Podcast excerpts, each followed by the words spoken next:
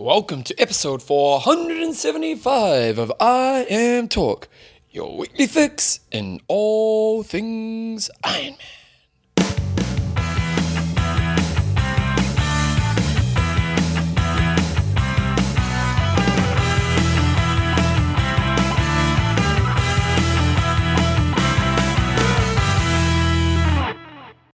Three sports, two guys, one show. This is I Am Talk.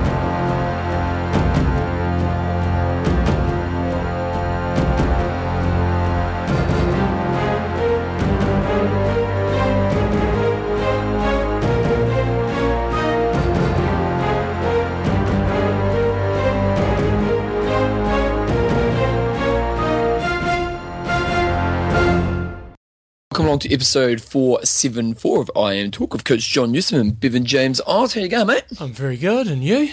I'm in a hotel room here in Auckland. Um, I've got a little setup in my bedroom here, and it's uh, yep, I'm very cozy, John. Nice. And we had to. We've already done two interviews today, and Bevan had to be nice and quiet, so he didn't wake up his uh, wake up his roommate. I got a roommate, and uh, it was quite funny, really, because uh, Torsten, we interviewed Torsten today, and he goes at the end, of, "What happened to Bevan?" I was there the whole time, but I just, couldn't. I said to John, "You're going to have to take this one because I can't be talking it this early." So uh, we made it work, didn't we, John? You're you're you're a broadcasting professional, you are. Thank you very much. I'm talking is proudly brought to you by Athlinks.com, social networking for endurance athletes, Extreme Endurance, your lactic buffer. and our fantastic patrons. Uh, let's name a few of those, John. We've got Simon, the official marshal, We've got Andrew Cunningham and he's OMC. Melissa Bigfoot Uri, Uh, Andy McMillan, uh, old Big Mac. and P Bomb Penny Commons. Ah, I love it, P bomb. Okay, guys, in this week's show, we've got a bit of news. We've got an age grouper of the week. Uh, Statistic is back in full force. And we've got an interview, Jumbo. with Torsten because today or the next day or two is the official cut-off for the first round of Kona qualifiers for the professionals. When's the second one, John? Oh, some, I think it's end of August, is it? Maybe that's just a guess. between-. Okay. Um, and then we've got some questions and answers at the end. John, I'm not putting in, in, inserting any jingles this week, just so you know. I, Just, kn- I did notice. I don't usually go back and listen to the show, but I went back last week and noticed that you didn't actually include our new intro music. So slap over the hands for you. And I'm I'm, right? I'm I'm going for once we hit show 500, we lose the old music and we bring in the new music. And if you like that idea, let us know on Facebook. If I think we li- should have a vote. Let's I- do a vote. I agree. Okay. Let's do a vote because I'm I'm a bit of a traditionalist. I'm saying, hey, we've got a tradition here. We're known for the music, but I think let, let the community speak, Jumbo. Change is good. What we'll do is let's do that around the 500 show. Okay, sounds good. Okay, Jumbo, news. First of all, the big news of this week, really uh, unbelievable, really. Iron Cowboy finished the challenge. He did. It was incredible. And so Pretty incredible. I've, I've popped David Warden, who we had on the show recently, an email saying, "Look, I know that he's probably going to be get, getting inundated with uh, requests, but we're, we're we're in the queue hopefully to get an interview with him. So we'll do that when we can." Um, with James and just try to get him on to talk through that bloody adventure that he did. But um, my Belinda was following it, not following it, but she just saw it from time to time pop up on Facebook, and she said, "Well, how the hell did he do Hawaii and Alaska?" And I said, "Well, I don't don't know if he did, but because there are 50 states in America, so if you don't know this Iron Cowboy story, he was trying to do 50 iron distance uh, days in 50 states uh, in America." And so he did actually do Hawaii because I popped Joe Baxis an email and said, Did he actually go to Hawaii and Alaska? Because that's a long way, and I don't know how you would include that in a day, get to your next one, and be able to click off. But apparently he did them right at the beginning. So he did do Hawaii and Alaska. A couple of other things that we commented on or other people commented on.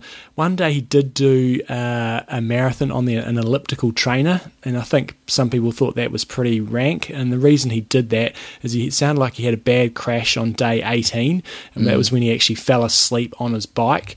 Um, and the next day he could, could hardly move, and there was no way firstly he was going to be able to complete a marathon and if he did attempt to do it he was probably going to sabotage the rest of it. So you know in theory you know i, I understand the guys who are in the, the ultra triathlon community and james certainly didn't follow um, the rules that they sort of have set up if you're doing the, these official events around, uh, you know, you've got to basically put out a map of where you're going before you start each day, so you can't go and change anything. And there's, there's certainly certain rules and regulations. So I kind of understand why how people say I didn't do it the legit way but I just think it's a, it's a pretty crazy feat. And the fact that he did a marathon on an elliptical trainer is probably harder than running on the road. That'd do you in, wouldn't it? Yeah, mentally would be just mind boggling.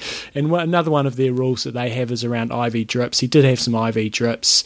So, yeah, it wasn't a ratified attempt, but nobody from what we, from what anybody's saying has ever even tried doing this. So it's just a um, yeah, just an incredible achievement, and um, yeah, one thing I would say is um, I'm not sure how happy they would have been at the fundraising level they got. Like they raised basically seventy thousand. Is what it's got on his website.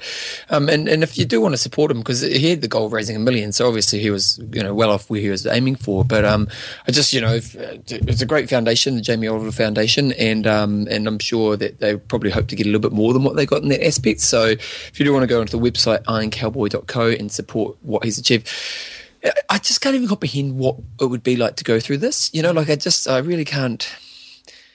To, to 50 days of doing that level of exercise, just like, sure, we get, you know, you and I have done some big training, you kind of get in a zone and you make it work. But I don't know, like it'd be really fascinating to kind of that inner place where he would have gone to is really an interesting thing to explore. Eh? Mm. And so I think he's got a very good support network. His his wife's been with him there the whole the whole time through. So yeah, it's and I think another thing that will have really helped is each time he went somewhere, he tried to set up like a 5k run. He'd often have a 5k circuit that he'd run around. Yep. So he had a lot of people out there doing it with him. But at the end of the day, you still got to bloody do it. And uh, whilst it's helpful having someone there, it's uh, yeah a massive challenge. So we'll look we'll look to try to hear more from him um, when things have settled down a bit and actually find out, uh, um, in his words, how it did actually feel. It was funny because James the Wise One Boestel, he was quite kind of involved, well, not involved, but kind of interested in it. And early on, he was sending me emails saying, there's no way this guy's going to do it because there was this first few days, and when we talked to David Warden about it, about how he just went quite hard quite early, and, and he had to kind of learn to adjust to be a bit wiser about how he was going about doing it. And uh, but then as time went on, James was going, man, he's, he's going to get there. So it's been a pretty interesting 50 days. Mm. Okay, guys, uh, Ironman Canada was on last weekend, and uh, some pretty interesting racing, Jumbo. We did see that. So these days, Ironman Canada is in Whistler. Uh, it used to be at Penticton, um, but it is no longer. And they had a shitter of a day there. Yeah, it, it did not look pleasant. And having been through Whistler last year. I can. It's a beautiful place, but you know you're at a reasonable sort of altitude up there, so I can imagine it was. It looked like a cold and wet day, and you, whenever you see supporters wearing like woolly hats and big puffer jackets and stuff like that, you know it can't be a lot of fun. So it was. Uh, it looked tricky, but we had some fantastic racing both on the girls and the guys side of things. So Victor Zyemtsev uh, took the race out in uh, 8:49. He swam 43, rode 4:58. It's not an easy bike course over there, and then ran 254. But he had a fantastic battle with Kyle Buckingham. He caught him late in the run, and they ran shoulder to shoulder for quite some time. And then Zyemtsev just got away at the end, so he was only about 44 seconds in front at the finish. So Kyle Buckingham sort of faded a bit with a 301, and he's a South African dude. If people remember correctly, he was either first or second. I think he was first age grouper in Kona a couple of years ago, and then in third place uh, we had uh, Justin Daerr, who's a bit of a regular contributor on the show, in 8.54. Um, Derek Garcia in fourth, and then Chris McDonald in fifth in 9.08. So, yeah, cool. some really good racing on the guy's side. On Chris McDonald's Facebook, he, he's got a post, he's got a, um, a photo on the bike, and it's got uh, there was no doubt this was the coldest, most miserable experience of my life. 80k in, I believed I could win. 120k in, I had to convince myself I could finish. So it sounds like it was a because Chris has been through some pretty kind of horrendous experiences, you know, in the sport. So it sounds like it was a it was an earned day. Yeah, and then the girls had a, a great race as well. So Danielle um, Mack from the States took it out. She swam 101, biked 523, and ran 316 for a 946.19. Um, and equally exciting on the run because she only caught Melanie McQuaid, who was leading for you know, for a large part of the day. I only caught her I think it was a couple of Ks to go. So Melanie McQuaid only ran 323 and faded and ended up losing by around about two minutes. So close racing, but also, you know, really close through the top five. Um, you had Jen Annett in third, Madison, uh, no, Mackenzie Madison in fourth place, and uh, Jessica Fleming in fifth. And there was only yeah, 14 minutes covering the top five girls. So uh, good close racing. Well, we also had the Outlaw Triathlon, and John, and, and geez, they've done a good job of this race, haven't it? It's sold out this year. Yeah, so it seems to be really popular, but they also had an absolute shitter of a day. It sounded miserable weather.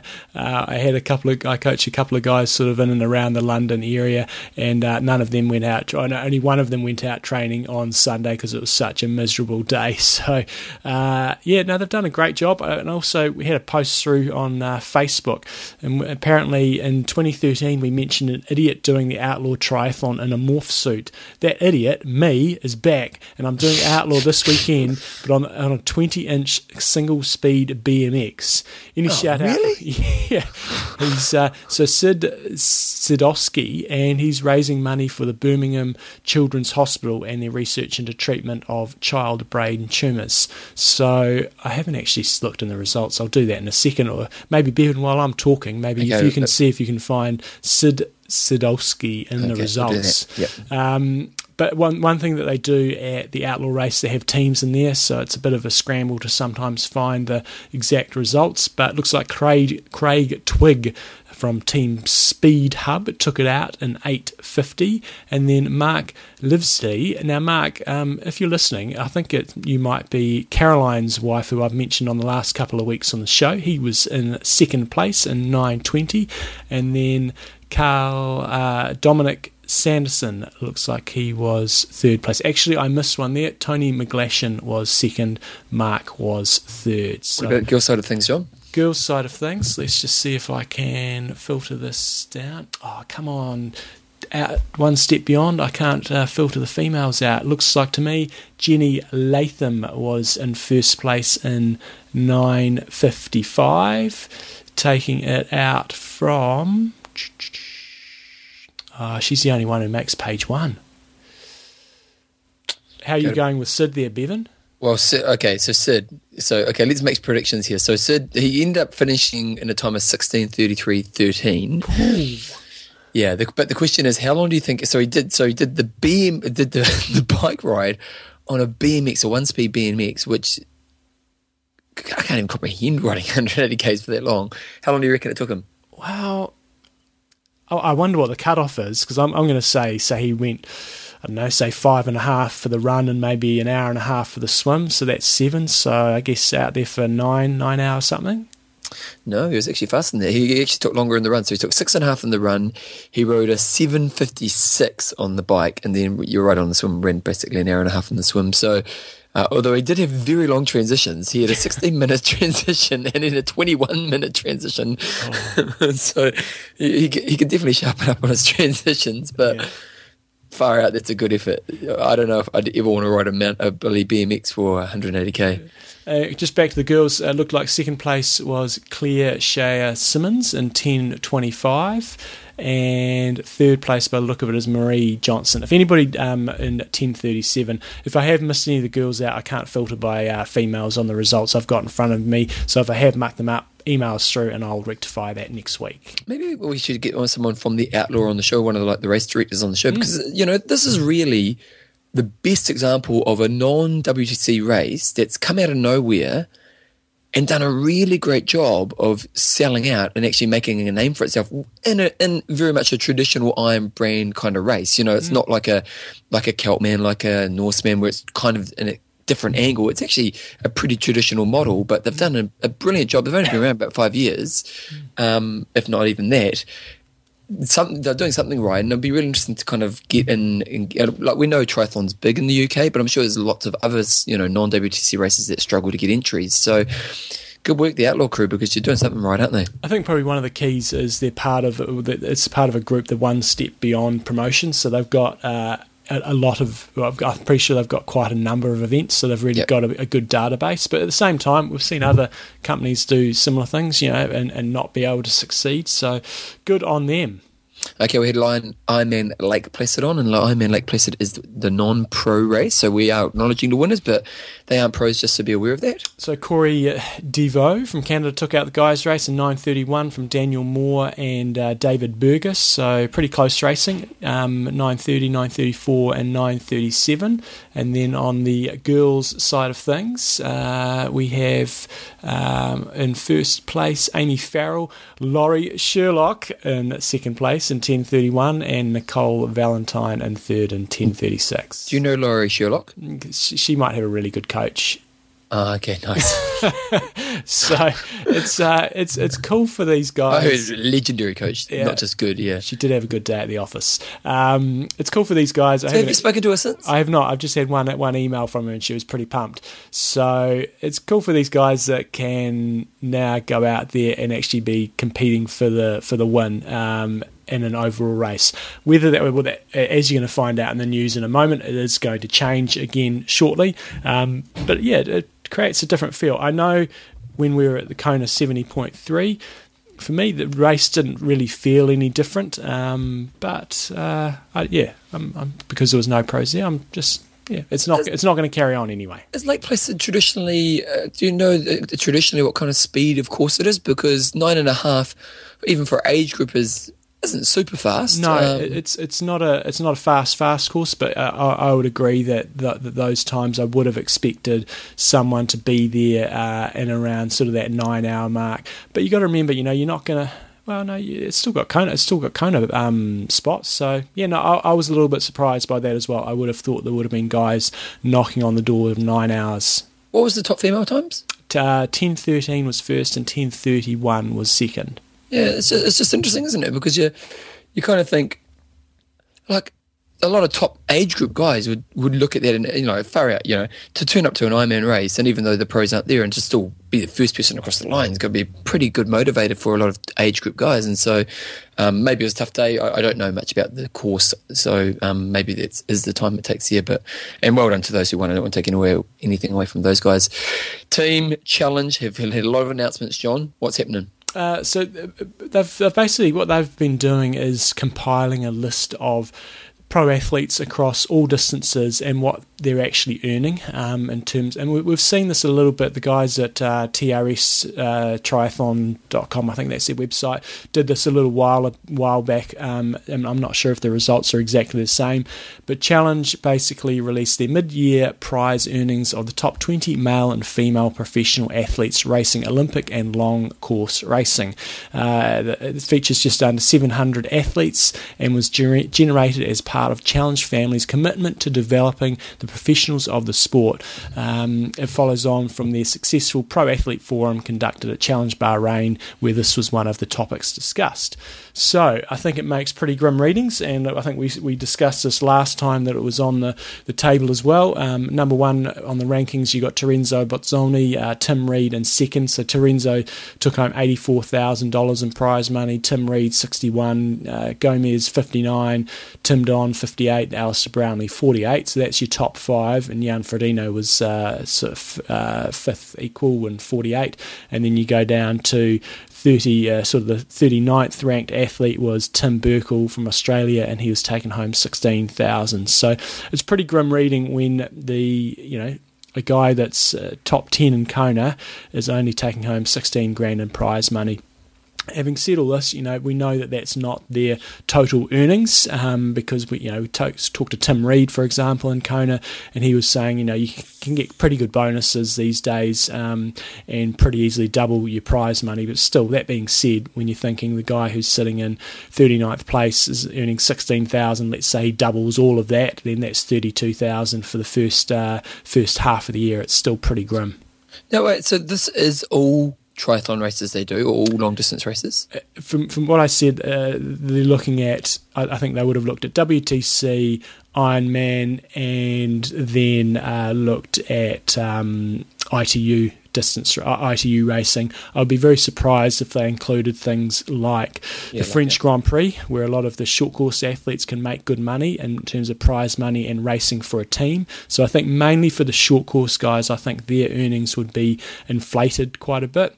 And what we've got to remember for the short course guys is they have minimal expenditure in terms of getting to races, in terms Yeah. of they get a lot of support from their national federation. So they're pretty much living for free and getting to events for free, and a lot of them will be getting paid uh, sort of a stipend as well. Whereas when we look at the long course names on here, then you are purely looking at prize money and endorsements. So I think their earning capacity is a lot less. And the cost of being in the sport is a lot more expensive because they don't have their support. Mm, And exactly. then, so if we look at the girls, then we've got all um, Daniela Ryf's at the top, Gwen Jorgensen, and Meredith Kessler up the top there. Down low, you've got um, Emma Moffat.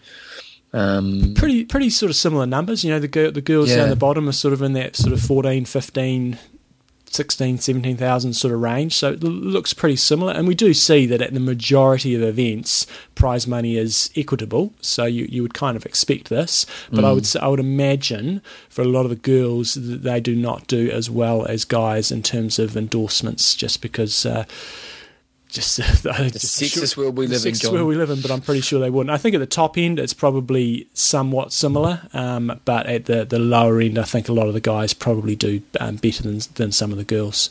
Okay, so WTC have announced some changes to the professional field structure uh, for selected races in 2016, and there are going to be some all-female races and all-male professional races at least. So, the, the, you know, they won't be paying out for the other parts of the field, and that will be Lake Placid, Wisconsin at 17.3 Augusta for the females, and then for the males, we've got Canada, uh, Santa Cruz 70.3, and Chattanooga in September as well. So they are going back to this old model, John. They are, which is um, yeah, it's an interesting move. So at Canada at the weekend, you know, we did have a male and female pro field, and this year they're just going to uh, split it up. So still probably distributing the same amount of money, but just splitting it up. And I, I definitely So, understand. but same. So it's actually more money No, I think field. it'll be the it'll be the same same prize pool that they've got at the moment, but Yeah, instead but of the having, males will get more. Yeah.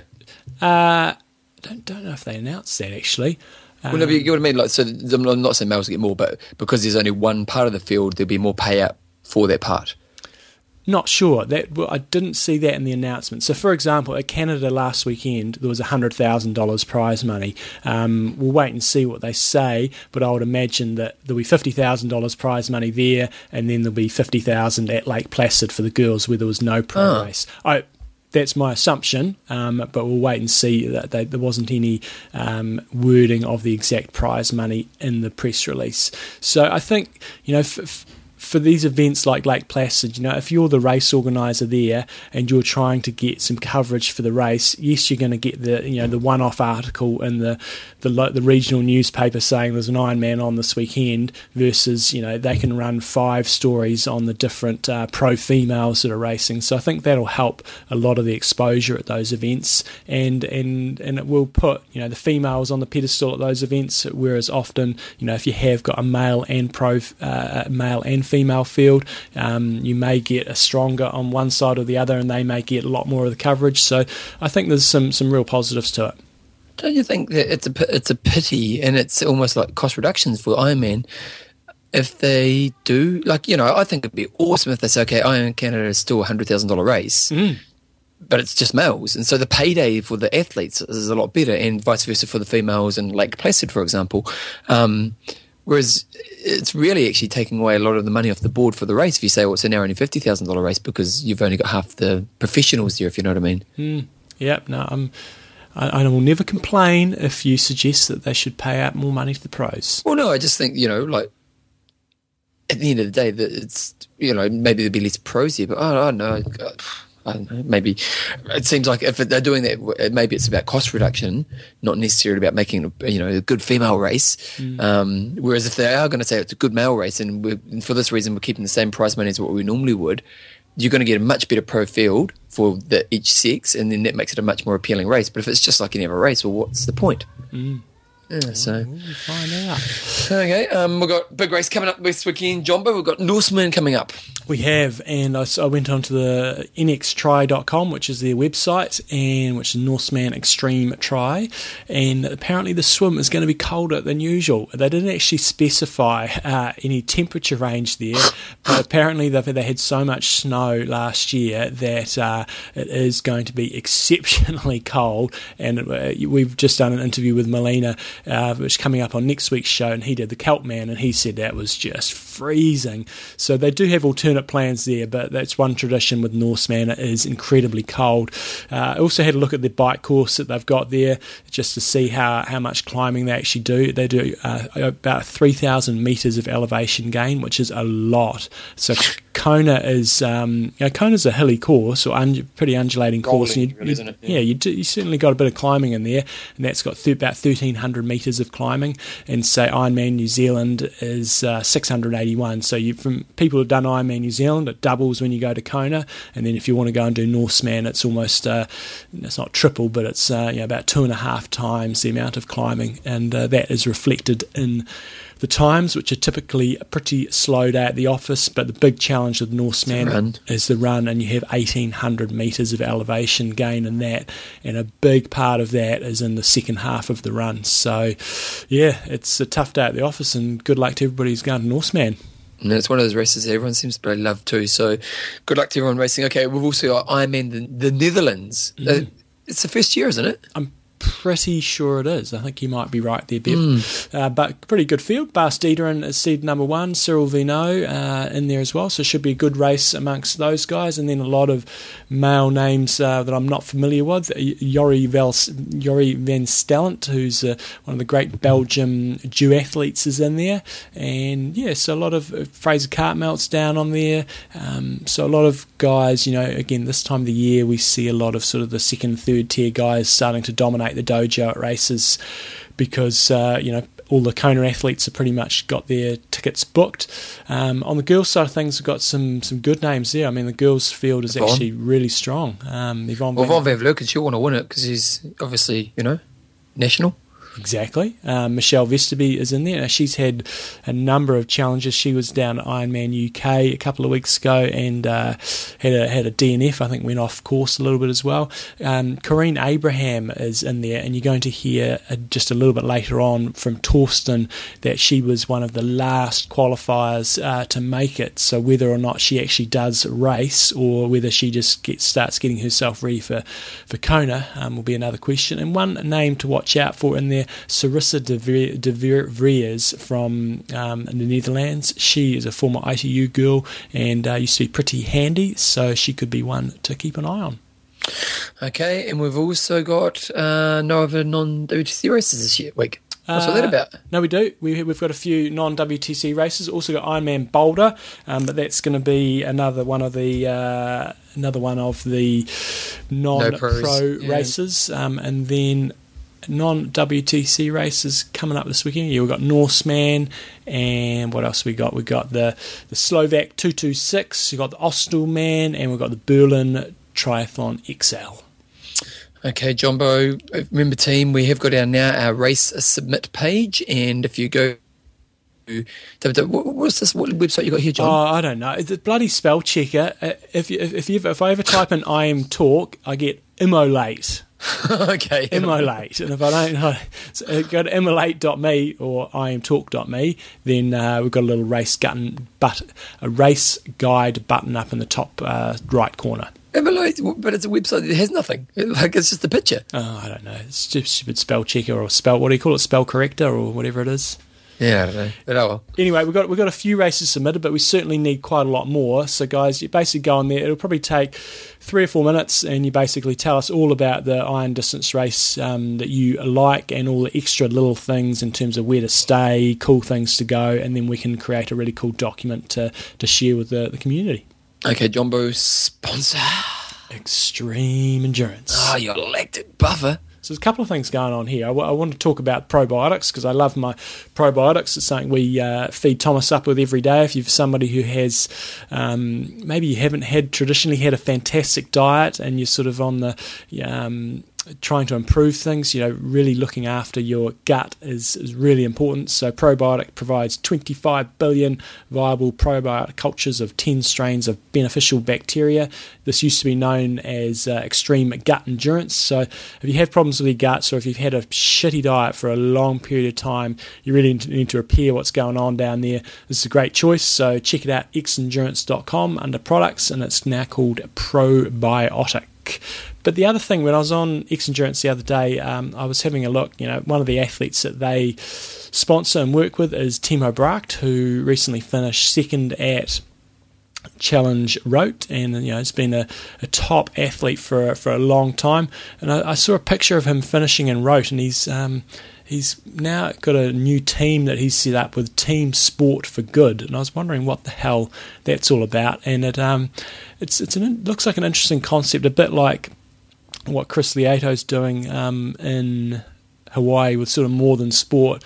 They're really trying to make a statement. They've got a team of really good um, athletes. They've got Timo Bracht, um, Jan Raphael, and uh, sort of th- three or four other. It was five of them, five German guys, and they've, they've teamed up with Laureus Sport for Good, and that's the, the, the organisation that does that massive big sports awards each year, which is very prestigious. Oh, yeah, yeah, yeah. Um, and they're, they're, they're, trying to make a bit of a statement about that they're a bunch of guys and that what they sort of stand for, and it's a, as I said, a bit more than sport sort of type thing. Um, but so check it out. It's called TeamSportForGood.org, and they're just trying to yeah. Um, try and do things a little bit differently.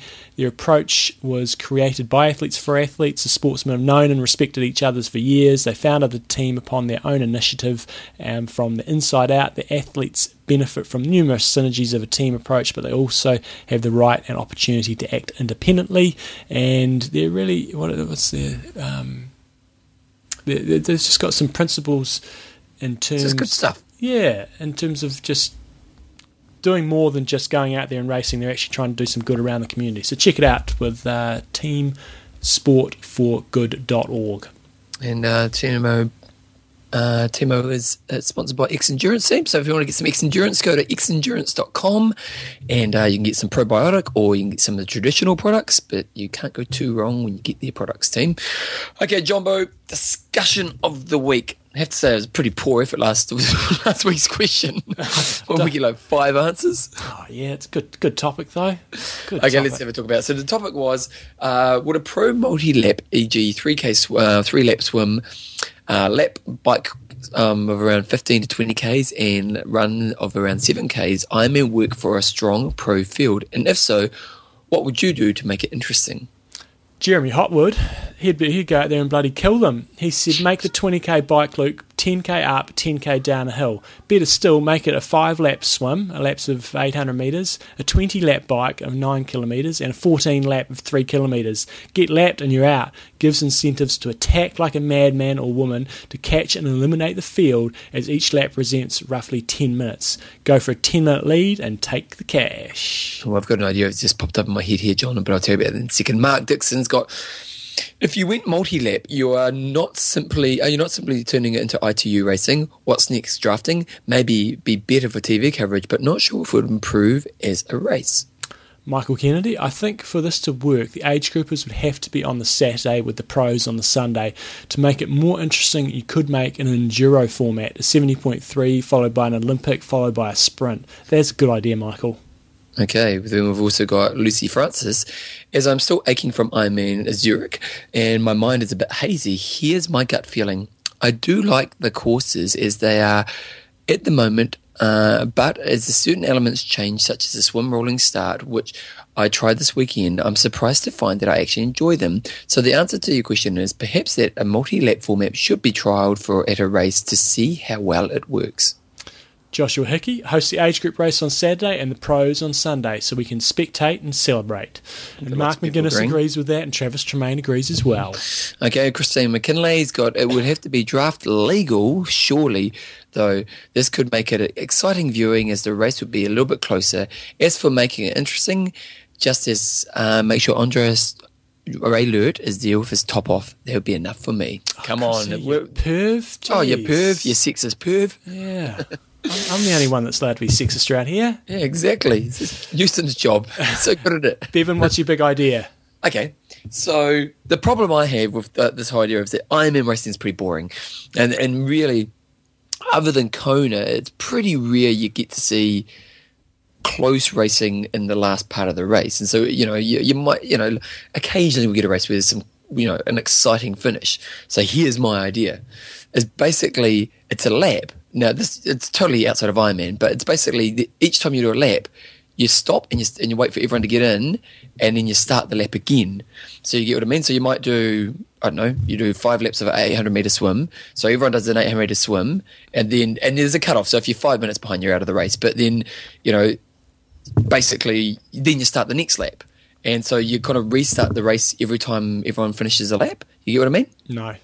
Okay, so so there's ten athletes. You do a 800 meter swim, Yeah. and then everyone stops until everyone's in, and then there's maybe a minute's rest, and then you start again. And basically, it's an accumulated time thing. Mm-hmm, I know it's totally not Ironman, but then at the end of the day, it's basically you're having lots of small races with bugger all rest in between, and then it's an accumulation of basically time points as you move throughout the day. So because the thing that I think is if you do a lap course, it's still going to be one guy's miles ahead. And next guy's, you know, ten minutes behind. It's actually not that exciting.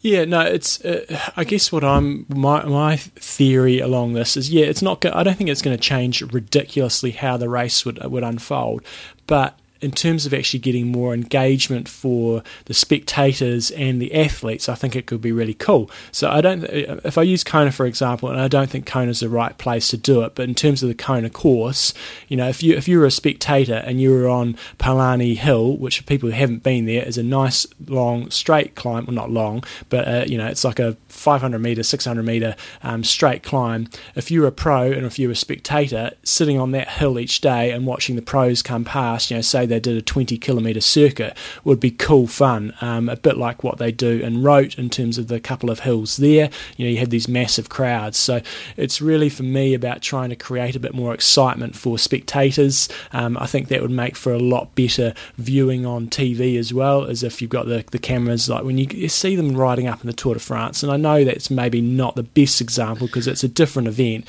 but if you've Yeah. got climbing up um, there with you know crowds of people rather than you know just going through some boring bloody town, I think it would, would add a lot. So I don't think it needs to be draft legal um, because. Um, you know, it's it's uh, unless you're going to go for a very technical course where things would concertina up a lot on the corners. I don't think it needs to be draft legal, but I think it, and and it needs to be a strong field. It needs to be at regional championship level. Otherwise, if it is your standard Ironman where you've got 20 pro guys and they're spread out over an hour and a half, then it won't make much of a difference. Um, but yeah, I, I think it needs to be on a separate day or it needs to be late in the day, and I don't know how the logistics of that would work out. You know, it might be you know the age groupers start at 6:30 and the pro race started um, sort of late afternoon, so they're racing and they're going to finish at you know nine o'clock at night or something. And I, don't- haven't thought through if that would work logistically, or you would do it on the next day. So age groupers on Saturday and pros on Sunday. Now I've said before, I don't think it's realistic to expect to have an Ironman on two consecutive days. But if um, for, for age groupers like having the men one day and the females, just because of the logistics involved. But if you were doing a multi-lap pro race, the logistics are a lot less. You know, you have one aid station per lap, and thing, and you and you wouldn't have to close down anywhere near as much road. So potentially it might work in the right sort of place. But I think something's got to change because at the moment, you know, you watch uh, watching on most Ironman races is watching is watching paint dry. It's um, bloody boring. I think one other thing that WTC could look to do is to say, like, you know, if we look at t- the- today, there's been the news of the male and female races.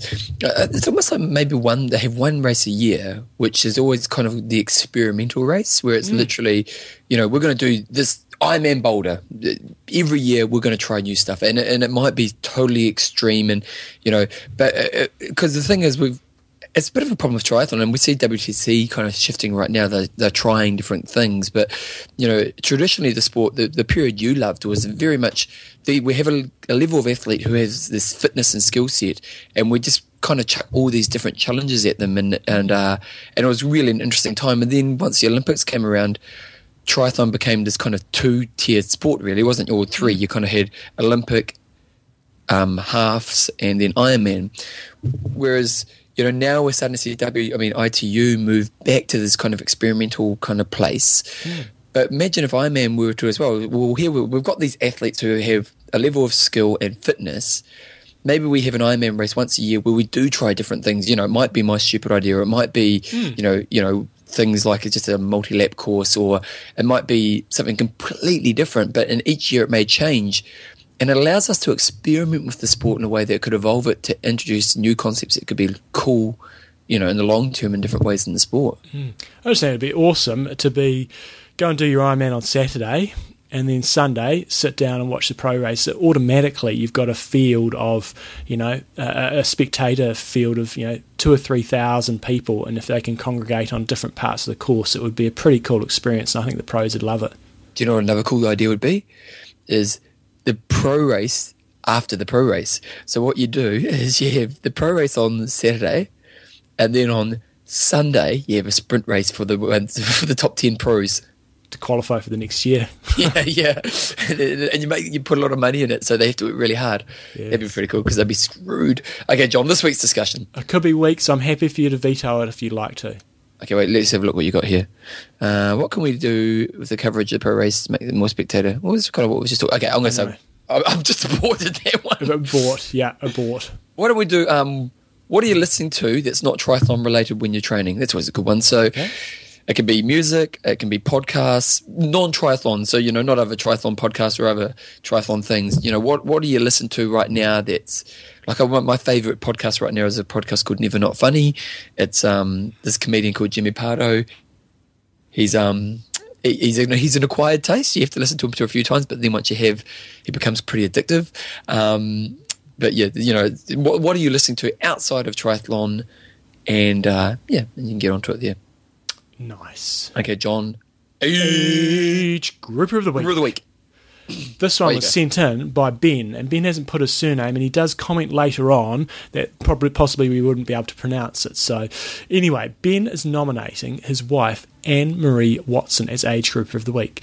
Do we assume his, so wait, she didn't take his name. well, I don't know. She may have done, but Ben just said it's just Ben. That's, that's, Okay. that's fine. If it's Uh, Watson, I think we could have handled it I better. think we could have. Anne Marie comes from an ultra running background and first dabbled in triathlon in 2011 as an alternate to running whilst living in the UAE, as running was virtually impossible over there in the summer heat. So she decided to get into triathlon, and then uh, good old Ben here sent a, a nice long email, and it's got some absolute stuff, but I am just going to trim it down a little bit. So she came from a trail running background, but then started into triathlon, but she still kept going with her trail running. Bevan, you can look this up while I'm actually reading. Okay, Is go? she got a silver buckle at the North Face 100, and we often talk about you know getting these different coloured swim caps for reaching different times at Ironmans, and that's what they do at the North Face. So she got a silver buckle, so I assume that's related to some sort of time. Uh, Anne Marie headed over to Europe in the summer of 2013 under the pretense of taking part in the half distance big man triathlon in the Czech Republic. It wasn't until I was looking unsuccessfully for her name in the results that she did confess to having entered the iron distance race and she'd actually won it. She hadn't wanted to tell me or any of the other team that as she was worried would tell her off for not having done enough training for it. So I I don't know if these guys were married at this stage, but that's a pretty big thing when you go off to a race and you don't tell either your partner or your husband or whatever, I'm actually doing an iron distance race, not a half. So she's quite dis, uh, devious as Anne Marie. Um, so things carried on, and then in uh, January 2014, they moved to I don't know how you pronounce this uh, Riyadh in Saudi Arabia, possibly one of the most difficult environments for a female athlete. Training was restricted to hiding in the peloton in a group of rides, usually six to eight riders um, from the Riyadh Wheelers, running around the diplomatic quarter, a 17 k rocky trail loop of loop of running, uh, or running around our western compound where western dress is allowed. That in itself doesn't sound too bad on the face of it, but apart from running around the compound, a 1.2 kilometre circuit, all the other activities required Anne Marie to have to rely on someone else accompanying her and or driving her, not something that comes easily to a fiercely independent lady. Because obviously in that part of the world, you know, the Yeah. women are not allowed to do anything, and she also have to wear uh, wear one of those things all over her head as well. Um, on a positive side, 2014 did have a big goal where she would concentrate on qualifying for the 2014 70.3 World Champs in Mont Tremblant. First up, she went to Abu Dhabi and uh, just did a bit of a hit out there, getting third place. And then she went off to Aix-en-Provence and finished in third place there. But it's pretty tricky to get into 70.3 at some races, and she still hadn't qualified. Uh, so then she now everything now hinged on Luxembourg, but with potentially stronger competition, having discovered this thanks to a bit of research on Athlinks, it was going to be a tough ask. Sure enough, despite a new P- 70.3 PB, finishing under five athletes checking me for the first time, she only finished fifth in her age group. Luckily, this time for the roll down gods were on her side and she duly qualified. Uh, but then But then, but then, but wait, there's more. It's like wait, there's more. Ginsu Knives. She set off on the challenge of doing the 2015 edition of the Marathon des Sables. Oh, and uh, and for you guys who haven't read about that race, it's the one where you're basically running across the desert, Desert, for yeah. days on bloody end. And she kicked off um, pretty sensibly. I was very proud of her going through the first checkpoint around 300th place overall and hoped she wasn't overdoing it. I was truly underestimating her as she was that um, her as that was her lowest point of the whole race over the course of the next six days. She would continually move up the rankings, eventually getting into the top 50th overall and finishing in second place female. wow. Bloody nice effort. Yeah, that's impressive.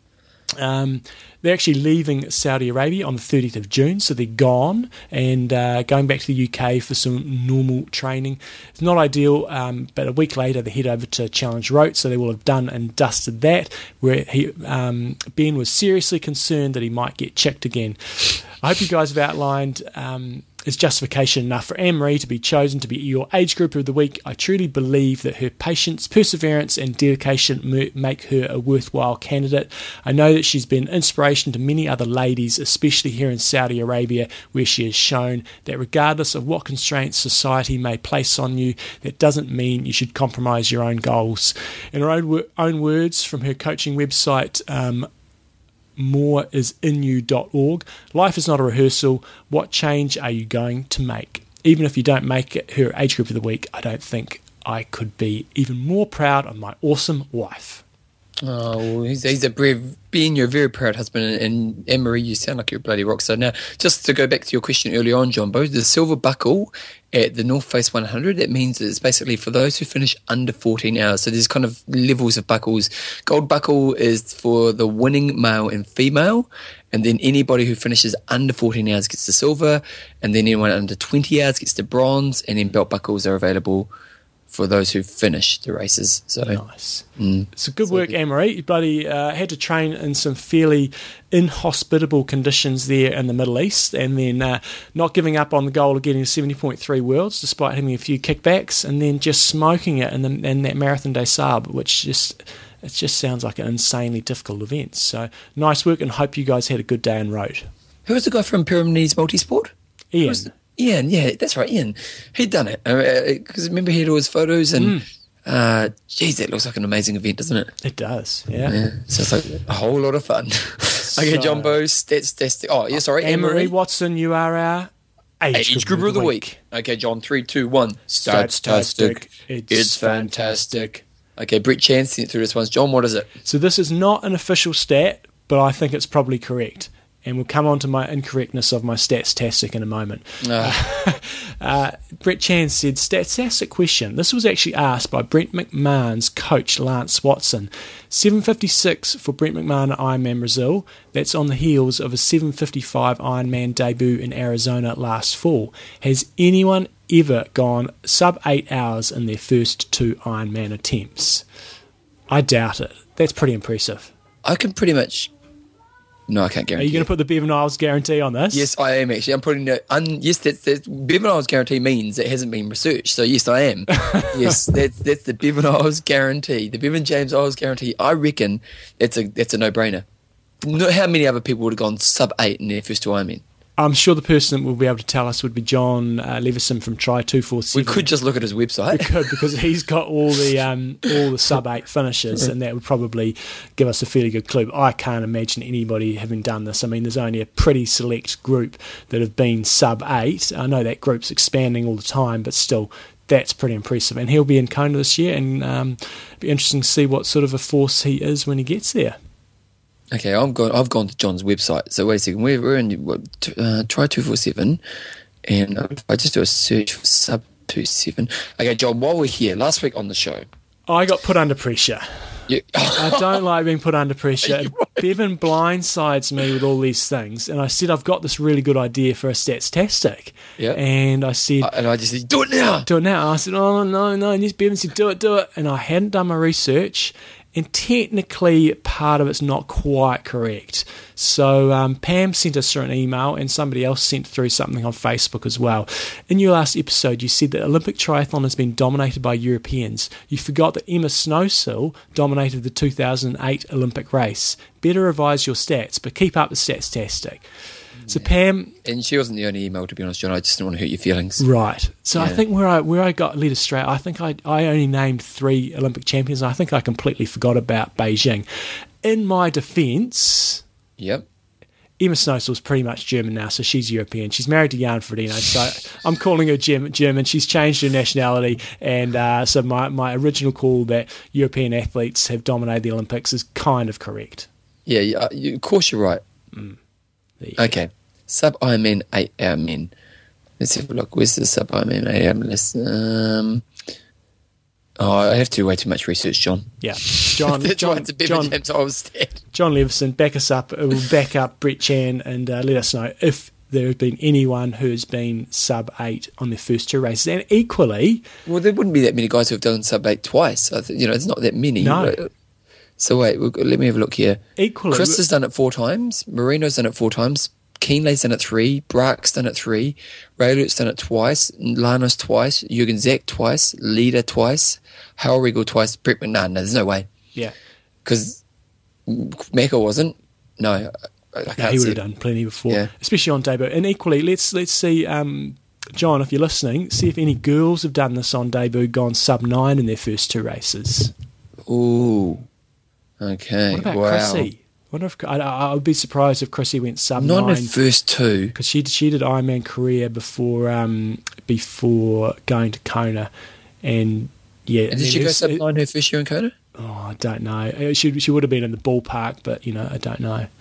Well, only only what two, four, six, eight, ten guys have gone sub eight ever. Mm. So the Bevan James Giles guarantee actually is proved to be correct this time. I think. Okay, I'm saying it. Good work. Saying Good it. work. Awesome, right, guys. Now we've got Torsten on to talk about all things qualifying for Kona. Okay, here he is. Rightio, it's that time of the year where the first round of Kona qualifiers uh, is announced. It'll be announced in the next couple of days, but all the racing is done and dusted, so we have a pretty clear idea of who's going and who's not. But the man who always has his uh, finger on the pulse and knowing exactly what's going on in the world of Kona qualifying and KPR is Torsten from TriRating.com. Welcome back to the show, Torsten. Thanks for having me again, guys. Uh, look, Bevan and I would be able to mumble our way through this possibly, and probably get about uh, ten, you know about a million things wrong. But you know, you know what's going on. So, can you just firstly maybe uh, give us a really quick explanation of um, how the, the sort of the Kona qualifying sort of happens these days? Because you know it inside out, um, but I think a lot of people out there just see the names and don't always know how it actually all happens. Yeah, I guess the main difference is that as an age grouper, you just qualify in one race, you get your slot or not. Whereas for pros, they have to race a couple of, of races, and then there's this uh, KPR uh, Kona Pro ranking that's going on that decides where people uh, pe- if people get a slot or not. So the base idea is a pretty simple. It gets complicated once you get down to the nitty gritty details, but um, depending on the place that you finish in a professional Ironman race, you get assigned points. Um, the higher up you finish, the more points you get, and the more prestigious the race is. Also, the more points the race offers. So, for example, the regional championships offer 4,000 points to the winner, whereas all the other regular Ironman races just offer 2,000 points to the winners, and then that scales obviously down. So points for the place you finish, then you can have uh, up to five results in your total. Um, three of those can be from uh, Ironman races, um, and the other two can be from 70.3s that you can tack on there, or you can add more 70.3s too if you want to. And then there's two cutoffs. Uh, one is at the end of July, uh, which is uh, where we are at, at right now, where 40 male and 28 females, the top of those, uh, get a Kona slot, and then another 10 and 7 at the end of August. So you end up with 50 slots for the men and 35 for the women. And the fourth component is that there are, on top of these point slots, um, automatic qualifiers for the previous five years Kona winners, provided they validate in an Ironman, and the winners of the regional championships they get an automatic qualifier slot for Kona as well. So that's K- KPR in 10 seconds. you, you, talked about the, um, was two, two things there. The past one, as you said, is it now just um, the last five years that, um, that count? Yes, it has always been the last five years. Is it? Cool. At least for the automatic qualifier slots. I think every winner still gets to race Kona, but not in the pro field. Maybe they have to do uh, age group racing. Right. Um, but I'm not sure if any of the previous Kona winners ever did that. Yeah, and um, and also just one other question I had around that uh, you, you talked about the automatic qualifiers in terms of past five year champions and also those that win the regional champs. Is that over and above the um, the allotment of fifty and thirty five, or is that inclusive? Does that include the, the fifty include those automatic qualifiers? No, the, the automatic qualifiers are on top of the point slots. So you have 50 point slots plus the automatic qualifiers for the men and 35 uh, plus the automatic qualifiers for the women. So that sometimes makes it a bit tricky when you look at the uh, way uh, WTC puts out the rankings because they have just one big ranking and they don't um, distinguish between those that do have an automatic qualifier slot and those that don't. So it's sometimes hard to figure out where the where the cutoff for the 40 point slots or or 35 point slots is going to be. Nice. Uh, um, you you obviously um, keep in touch with some of the pros, and you you seem to be pretty active on Twitter and social media and stuff. You know, again, we look at the rankings at the moment. You know, you, you'll know that there's some people who have maybe said they're definitely not going, or maybe some that are unsure who are currently ranked in the top um, in the top 40 or the top 28. Do you know of anybody who's who said they're not going, or some people who said they're probably not going who are ranked highly? Yeah, I haven't. I've looked around whether there were any official statements that I was able to find, um, but um, so far everything is just speculation. Uh, to the best of my knowledge, um, the only one that seemed to be certain, at least a couple of days ago, but that may change, was Marino Vanhoenacker, who said he's not going to race Kona again. Mm. but then he said he, he might reconsider or rethink the issue uh, after his win in Austria. And um, Marino is also one of the automatic qualifiers. So even if he if he goes or if he doesn't uh, take a slot, that doesn't really affect anyone uh, of the in the point slot. So um, even though he may be an interesting one, then um, that doesn't really um, change anything. Where uh, we won't get a roll down if he declines a slot. Right. But other than that, I mean, you could just go and speculate a bit.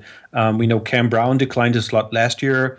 Uh, we know um, Victor Zyemtsev declined a slot last year, um, so maybe they they'll decline again this year. Um, but we don't know if that's going to happen in July. I mean, for example, Cam Cam was qualified last year for July as well, and then he raced uh, Metaman in in August. And once that went well, uh, he declined his Kona slot in in August.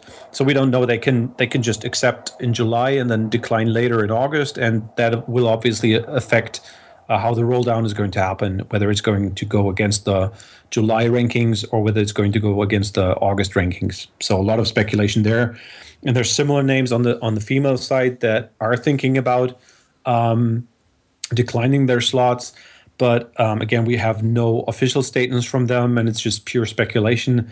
Um, in the past, we've seen very few declines in July, uh, more in August, and that's pretty much what I expect to happen uh, again this year. Maybe one slot on the female and one slot on the male rolling down, but I'd be surprised if it was more than that. So if you If if you decline your spot in uh, in July, you can actually re-accept a spot if you're still ranked high enough come August time.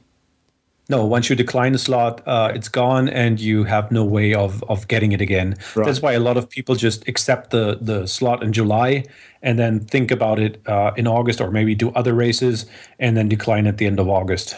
And do they um, do pros have to pay uh, extra money for Kona, or is it included as part of their the, the seven hundred and fifty or eight hundred and fifty or whatever they pay for their year's uh, WTC license? As far as I know, it's included in this in this fee. Uh, you pay once, and you can race as often as you can. Um, and I'm not aware of any extra payment for Kona that they have to go. I mean, the discussion was was always going in the other direction. I mean, you you wouldn't want to have co- uh, pros uh, pay for the privilege of racing in Kona, but rather um, pros getting paid uh, for um, getting to Kona and racing there in the best shape possible. So.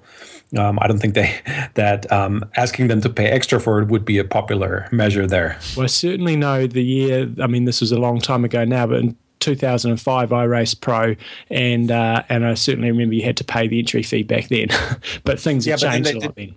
They didn't have the pro system as it is now with just the flat fee and races often as you want, right? Yeah, exactly. Yeah.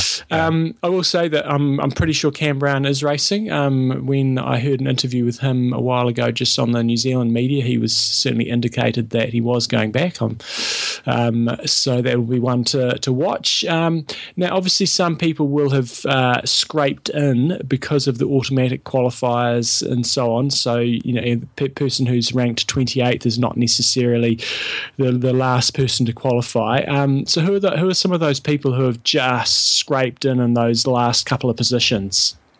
Well, the last one that I have on the male side is uh, Mikkel Blanchard Tinto, who's raced, uh, who's ranked 49th in the WTC rankings. Um, in front of him is Daniel Breccia, who raced this weekend. Uh, Terenzo just scraped in as 38th in the numbers of, of point slots. Uh, Victor Del Corral, Mike Chalsik, those are the last uh, male uh, that just scraped in. And on the females, uh, that was pretty close because uh, we had a couple of athletes that would have been able to score some points in in Whistler, but um, couldn't finish quite high enough. So the last uh, on the female side is Asa Lundström, uh, Tina Deckers, Corinne Abraham, who just scraped in, uh, Kelly Williamson, Annabel Luxford. They were pretty close to the to the cutoff line there. Nice. Now, I know you're extremely passionate about the the 50 woman to Kona um, and, and making that happen. But I was really interested. Uh, my sort of take on a lot of the equality issues is having a an equal path to actually get there. So if you're the 10th best female in the world or you're the 20th best, best female in the world, you should be able to follow a pretty similar qualifying um, procedure as the 10th best male and 20th best um, 20th best male, for example. So I, sort of asked before we did this interview if you maybe can compare some of the paths to some of those athletes at the at the different sort of levels of qualifying, say 10th, 20th, and 30th, and what sort of path, say, the males have taken versus say, say the females. Well, I mean, if, if you're one of those top 10 or top 15 athletes, regardless of whether you're uh, a top female or a top male, um, you pretty much uh, assured uh, a Kona slot, or if, if you want to attack it the other way, if you're a top 10 finisher in Kona, you probably already have enough points to make it to Kona the year after, provided that you have um, like a, a decent validation race somewhere in, in the schedule. So you don't really have to worry too much about. Um, you know, shaping up your season so you're able to get the points to make it to Kona. And that's pretty similar for male and female. Um, at that point, you're just uh, good enough that uh, qualifying is not your main focus of the season. Obviously, you're more thinking about um, making it to Kona in the best shape possible and have the best race possible in Kona for you. Um, but once you get down to, say, 25th, 35th place, at least for the women, then you're you're in a position where you really have to think hard. Um, how much racing do I have to do um, to make it there? So if uh, I mean the the class. Uh, Beth Gerdes, uh, she finished up um, 17th in the in the point slots with a couple of automatic qualifiers, so she's like uh, 23rd overall in the points. Um, she, had to race that often in order to be assured um, to clear the the cutoff line to be in the top 30, uh, 28 for for June, for July. Um, so her last few races that she did, uh, even winning Switzerland, she probably wouldn't have had to do that if she were a male athlete. Um, so that really influences how you have to set up your season and how you have to plan your races, and it'll also affect um, your ability to do to have a great race in in Kona at that point. Mm. So that's for for me that is the main um, differentiator or the main impact that the different number of slots has is it's just not where does the cutoff occur, but how do um, let's say athletes have to set up their season in order to make it to Kona under these different regimes mm. and the incentives and the um, requirements that are put in place for the females are different from uh, the requirements that the men have to fulfill and that has a much much bigger influence than just um, yeah do i make it in or not mm. But according to Andrew so, Messick, according to Andrew Messick, it's easier for the girls. So I remember you, your blood was boiling when you heard that comment. yeah, I was listening to the interview when I was uh, writing uh, to my my day job in the train, and I think I screamed at the at the iPod I was listening to. I probably got a couple of weird stares in the train at that point. But yeah, to me that that's just. Um, um, not very um, friendly towards the uh, female athletes that are um, racing their heart out to make it to Kona. Um, you have this this happy story of Beth Gerdes making it in, um, winning the final race where she absolutely had to deliver a good result. But you also have other stories like like Dede Griesbauer, who um, is just beyond the cutoff. She's in 30th um, point slot at this point, uh, just out of the um, the, the July qualifiers. Um, she had won an Ironman. She was second in another one. Uh, she was first in a 70.3. She was second in another 70.3. And she was still short of the points required to qualify. Wow. And she raced again in Coeur d'Alene. And that's where the unfortunate accident happened to her, where a, a truck entered the, the course and um, hit her.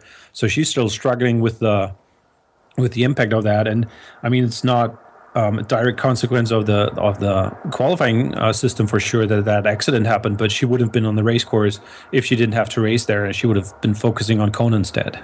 So I, no- I notice um, around about those last sort of qualifying spots, it's basically a thousand points difference. So the last guy qualifying is around about that three thousand eight hundred points, and the last girl is about four thousand seven hundred points. Mm-hmm. Yeah. Now, is it is this a similar and number of you points? also look through the the number of Ironman races that they did, and uh, for the last years, it was basically the women had to race an extra half full distance Ironman race. The, uh, the difference is a little bit smaller with the changes in the system this year, but um, women have to race absolutely more often than the men to make it to Kona, and that's why I think the statement that uh, Andrew Messick did that it's easier for the women to qualify is just plain wrong. Mm. Um, is the, the, number? I know at the start of each year, you you often uh, do a bit of a prediction on how many points are required, and there has been some changes this year. Uh, firstly, did you get it about right? And and is the number of points this year similar to what we've seen in the previous years? I did did get it more or less right for the male. Uh, I didn't get it right for the female, but um, I think to everyone's surprise, the uh, cutoff number for the females, at least uh, for July, was lower than what it was last year and um, um, it, yeah, it seemed to be that like, like, there was some some magic number that everyone tried to cross and just came up short and came up short.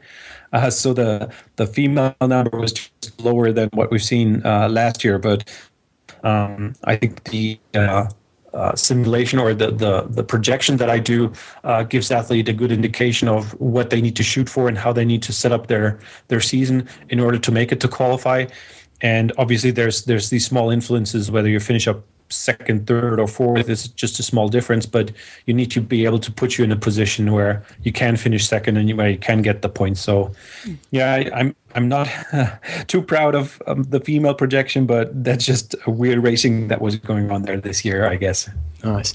Now, um, yeah, often what I do is I, I look through the list and actually see who's outside the the you know the, the current qualifiers and who would actually have an impact on the race, and wondering why they're not necessarily there.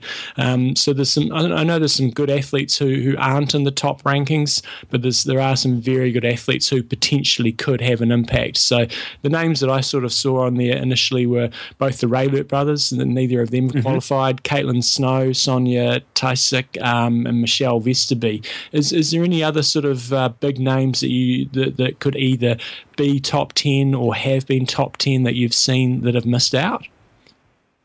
Yeah, for on the men's side, I um I would get up with uh, or mention uh, Jordan Rapp. Mm-hmm. Um, he's was second in Arizona, and then had a DNF in Texas, and probably is back to the drawing board for for next season already at this point. Um, James Cunnama also didn't have a very good season this year. Mm-hmm. Um, both of them, I, I, think both of them finished in the top ten, right? Uh, James for mm-hmm. sure. Yeah, James. Uh, I think Jordan was just just outside. Yeah. Yeah. And on the female side, um, well, the big name that I still uh, haven't seen on the starting li- uh, line this year is Linsey Corbin, who was on the start list for uh, South Africa and for Texas, and basically was on the on race side and had to uh, decline starting before the race with some some injury or, or sickness, and hope she she'll be back uh, for next year. Mm-hmm. Um, she she was quite heartbroken about those um, DNSs that she was forced to to take. Mm-hmm. And another interesting one um, to me would be uh, Natascha Badmann. Um, she basically took this year more or less off to uh, hopefully get get over all the little injuries nails that she had. But I heard from her that she would love to try again to make it to Kona next year and to qualify again as a pro, and that would be a big, big story, I guess. Goodness, how old will she be then? She um, I'm not sure whether she'll turn 48, but I think she mentioned that that would be the 30th pro year or something like that. So that would be really be an amazing achievement. Imagine if she made it when she was 50. would that be a good or bad yeah. thing for our sport saying, hey, a 50 year old can qualify? Um, it just shows what, a legend she she really is. I mean, mm-hmm. uh, even last year, the the races that she delivered, um, that was really really strong. Um, delivering records uh, on the bike in a, in a number of races and racing uh, within pretty short distance. And I mean, that was just an amazing season that that she had last year. And I hope she'll be able to do that again next year. Um, now this year, that well, not just this year, but we've got um, the regional championships, and I can't remember if it's this year or um, previous years, but I think they added them, and certainly uh, this year they. Um, they they changed the timing, especially for some of the North American races, so they're all stacking them up fairly early in the season. Um, have you seen much of a impact on if this has made a big impact at this stage? And have you seen some pros start to try to race a bit smarter in terms of uh, you know going getting the, the points in the most efficient way possible? Well, from from what I see, we saw especially early regional qualifiers in in um, Texas, um, Brazil, maybe not so much, but um, especially uh, Texas and uh, South Africa and Melbourne, they had pretty stacked field both on the male and female side. And a lot of athletes targeted these early regional championships to uh, basically set up their season, either get the automatic qualifier spot or get a number of points that would then allow them uh, to adjust the season accordingly. I mean, Callum Millward, for example, he started with zero points uh, last summer. He raced uh, Melbourne um, in in March, uh, where did he finish? Like sixth, uh, fifth or sixth, fifth but basically sixth. put him in a place, yeah, where he was able to um, um, do it just one other Ironman and with a couple of more points from 70.3 races, um, make it across the the uh, threshold qualifying. So he's in.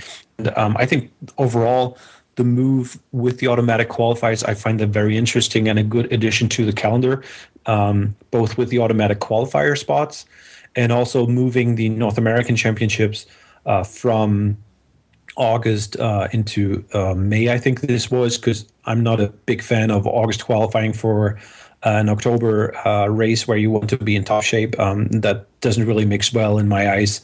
That you have to be in a good shape to uh, win or place well in an August Ironman, and then uh, just recover a little bit, and to, eight weeks later be in top shape in Kona again. That just doesn't work. Mm. And um, I, I, I, well, my suggestion would be to cut uh, August qualifying off completely. Um, let's see if that's going to happen in the next couple of years. Um, but at least they're moving uh, races away from this August period that's hard um, to get right for Kona. Mm. I, I, just noticed overnight, we'll have this as part of our news this week. They're going back to some uh, male only and female only pro races in uh, in. America, mm-hmm. which will be interesting. Have you got any other suggestions on how this whole KPR could be better, um, or, or anything you hear from the pros on what they would like to see in there? Well, I think an area that, that you could think more about is the direction that they went with the automatic qualifier spots for um, winning the regional championships. I think that's something that would allow uh, people to really focus on Kona and be in top shape Kona. So maybe move to like top three, get an automatic qualifier spots, but have those some of them count against the point slots. Um, so that might be an idea. Um, I already mentioned August qualifying um, that I would uh, completely scrap and um, basically the the other um, I, that's uh, in in discussion uh, that you also mentioned, John, was um, let's have equal slots, but cut down the number of um, qualifiers for Kona to say 40 40 or so, mm. and uh, allow that to uh, then um, be the field in Kona. Um, basically, more or less keep the number of pros at the same level um, but have equal slots, that would be something that's worthwhile to explore. But I think um, that would also require some changes to um, to the KPR to avoid this this over racing that a lot of the women have to do at this point to um, uh, catch some more points and make it to Kona. Um, yeah, it's it's it's a little tricky balance that you have to get right. Um, a lot of women race so often uh, for that one or, uh, podium result that they still need to to get the points, and that's probably also not something that's very good for um, for a good performance in Kona. Yeah. Now, um, yeah, basically on a, on a weekly basis, you know, whenever we're doing our news, um, I'm looking for pro fields and I go to a lot of the Ironman websites or I go to ironman.com and, and more often than not, you can't find the pro list or if you do, it's quite difficult to do so. And if you were average Joe blogs, you just, you wouldn't find it. Yet I go to your website every time and you've got all the pros listed there, a bit about them. Have you ever contacted the WTC about doing something for them or, um, and if, if, if so, has there been any reply? And is that of any interest for you? Well, it of course would be interesting to figure something out there, but um, they've gotten better with things in the past, and that's also been I don't know if that was part of the uh, email back and forth that I've had with a couple of people there, but there's now like a central place for um, start lists to uh, show up on their website. Um, it's not real easy to find. I mean, you, you, you were looking for uh, the, the KPR rankings, uh, and if you don't know where, where they are, you can't really intuitively find them because mm. they're kind of hidden away in the in the menu structure. That's a little weird to to navigate. And similar thing for the start lists. And there is a central place, and they're pretty good about putting them up. Um, like a week and a half to two uh, before the race. So um, I'm pretty happy that um, that that cut down a bit on the work that I have to do to get my start list uh, up to date. Mm. And um, from what I heard, a lot of uh, the preliminary start lists are sent out to the athletes, and sometimes they send them to me to ask feedback on um, the people in the field, and that's also usually a good basis for the post, or at least to get started on working for the start list. Nice. Now, so it's not like I have some some some magic source or some some uh, someone who uh, sends them to me on on the site. Uh, I usually go through the official channels for that. It just seems odd to me that if you go to the Ironman, um, whatever, say Ironman. Um, uh, Lake Placid, I know, know that's a bad example because they didn't have any pros racing there. But if you go to the Ironman Whistler page, for example, and then whatsoever. Sometimes there is, sometimes there isn't, but more often than not, there is. Yeah, it's it's it's not it's not on the individual races uh, sites, but a central point in yeah. um, on the Ironman.com. So, I mean, it's not easy to find them. I'll give you that, um, but um, yeah, yeah. They, they, they are there and they've gotten better about putting that information out in, than uh, it's been in the past. Nice. Now, this morning I got through my uh, KPR Observer came through on email. So maybe tell us a bit about, firstly, the KPR Observer and, and your big project for year, the, the Kona rating report. yeah, the KPR Observer is kind of winding down with the KPR, almost been decided. So we have couple more weeks uh, for the July races. Basically, the idea of the KPR Observer is I put out information at the start of the season how the KPR works, um, explain how the rules are in hopefully a little bit more understanding way than the official um, lawyerly language that WTC puts up on their website, and then follow. Um, the development of the rankings as the season progresses. Usually, I try to come up with a projection of where I think the cutoff will end up, and then um, track who's over that cutoff, uh, who's close, uh, who needs to validate, and so on. So that I do that um, at the start of the season, what I call the, the base information package, and then update that as the season progresses with a couple of um, emails that I send out and uh, PDFs explaining what was going on and Excels that are hopefully a little bit easier to work with than than the website that WTC has there. Um, so that's a paid product for 29 bucks for the whole season. Um, for the last couple of weeks in the in this season and the August qualifying, I cut that down to 19 bucks for the last couple of weeks now. Um, that should be on trirating.com slash KPR. Um, and I also think I have that on top of my uh, homepage for now. Um, so that'll be following the Kona qualifying. And uh, once we're through with that, uh, then um, I guess everyone's eyes will be more or less um, towards Kona in October.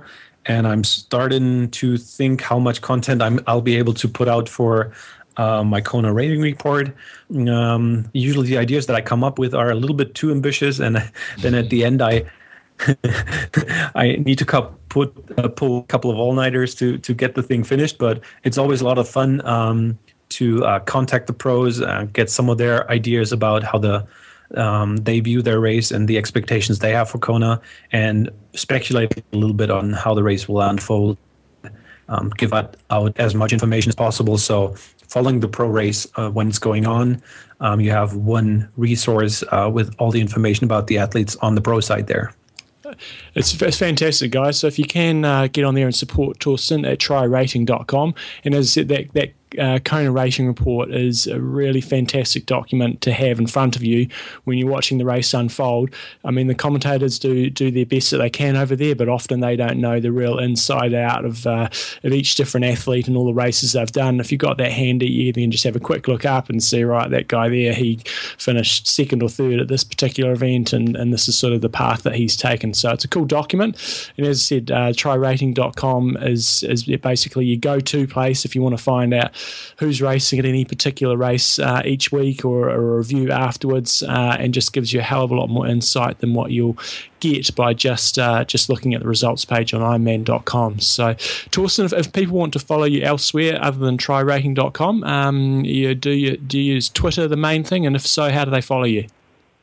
Yeah, the uh, main thing that I put out information is either on trirating.com, but if people want to get in touch with me, it's either uh, th so H R A D D E on, on Twitter. That's my Twitter handle, or Torsten at trirating.com. That's the email that also works. And I'm always happy when um, people come up with interesting questions or um, ask for feedback on how things uh, should be set up for them. Um, yeah, focus on the pro side, but um, fire away with questions. And I mean, there's so many interesting, uh, fascinating athletes uh, in the pro field. Um, in or in the other Ironman races, it's just a lot of fun um, following them and following the path that they're taking through the through the season and the struggles that they face. Awesome, man. Oh, we look forward to seeing how the rest of the season unfolds and uh, probably catch up with you at some stage um, just before Kona kicks off. All right, that would be cool. Awesome.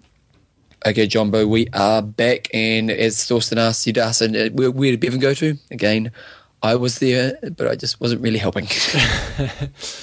interesting stuff, but oh, it is. So it's it's it's. I mean, WC to their credit, you know, they are changing things from time to time, and I think most of the changes they're making are good, um, but it still is requires some extra work.